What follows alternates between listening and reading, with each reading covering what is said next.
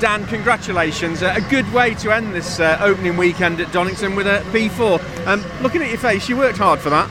Yeah, um, presume good sponsor time on the, on, on the air. I, I'll enjoy watching that one back, but I was just hanging on.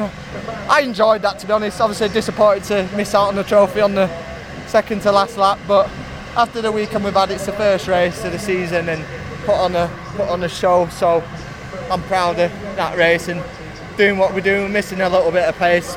I think that's more straight line speed to be honest. So yeah, I'm happy. I'm happy. Um, a lot of teams, drivers on the grid, are learning about the hybrid, about getting to grips with the, the cars for this season. Um, what have you learnt from Donington Park? Um, a lot. There's a lot more to think about. Um, a lot more mistakes to be made. Processing things like on the first lap, not touching it. You know, it's it's unnatural after using it all weekend. I've learned the M Sport engines are very very fast.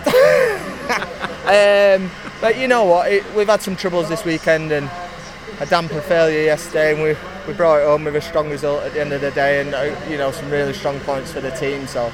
Yeah, all good. All good. Finishing off in the sunshine here, though, on a P4 with um, some points in the bag. It's a good way to, to close the garage doors here at Donington and move on to brands, isn't it? Hundred percent. I'm learning a lot about this car. We've had it far from smooth this weekend, and bringing home a P4 is uh, is, is pretty pretty solid. Really So, well done, Dan. Cheers.